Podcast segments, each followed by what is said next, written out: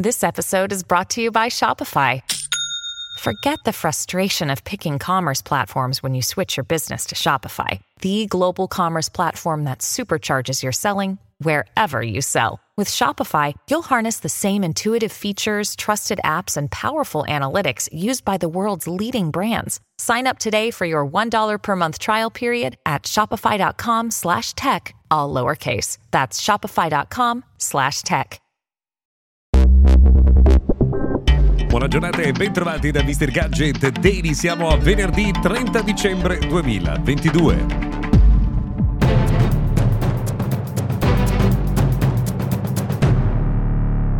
Benvenuti dunque al notiziario quotidiano dedicato al mondo della tecnologia. Sono Luca Viscardi. Oggi cominciamo ancora una volta da Twitter perché ieri c'è stato un eh, caso di blocco dei sistemi dopo un aggiornamento della piattaforma. Moltissimi utenti non riuscivano ad accedere a Twitter dopo eh, che nel corso della nottata tra eh, mercoledì e giovedì era stato fatto un importante aggiornamento dell'architettura che avrebbe dovuto portare una grandissima velocità ai server rispetto alla gestione precedente. Insomma, non è andata benissimo. Eh, Elon Musk, tra l'altro, ha twittato: Per me funziona tutto, ma in realtà moltissimi utenti hanno eh, segnalato di non poter entrare eh, nella piattaforma. Poi, nel corso della giornata, la situazione si è comunque risolta.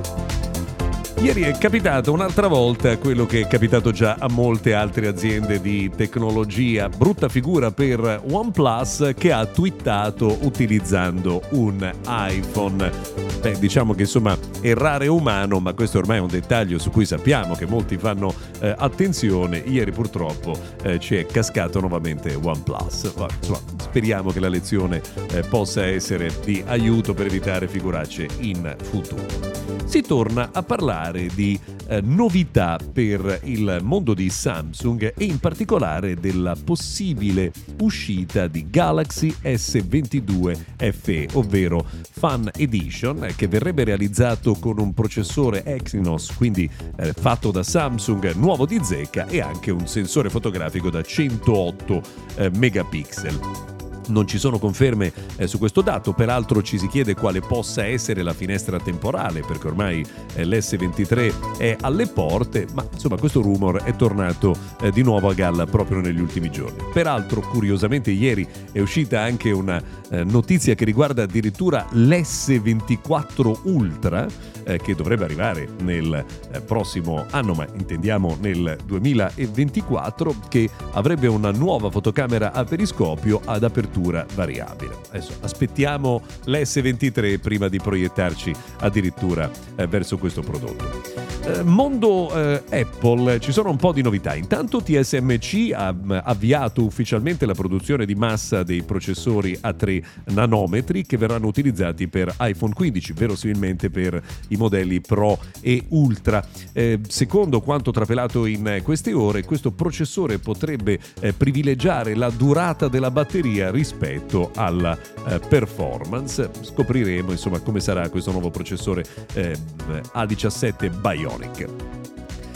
A proposito di rumors, per il futuro si era parlato molto di un possibile nuovo iPad addirittura con un eh, display da 14,1 pollici, ma questo progetto sarebbe stato abortito eh, da Apple. Non si conosce la ragione per l'abbandono di questa eh, progettualità. Waze, che è la, l'applicazione alternativa a Google Maps e Apple Maps per la navigazione in auto, segnalerà quando si entra su strade che sono particolarmente pericolose, invitando a fare particolare attenzione.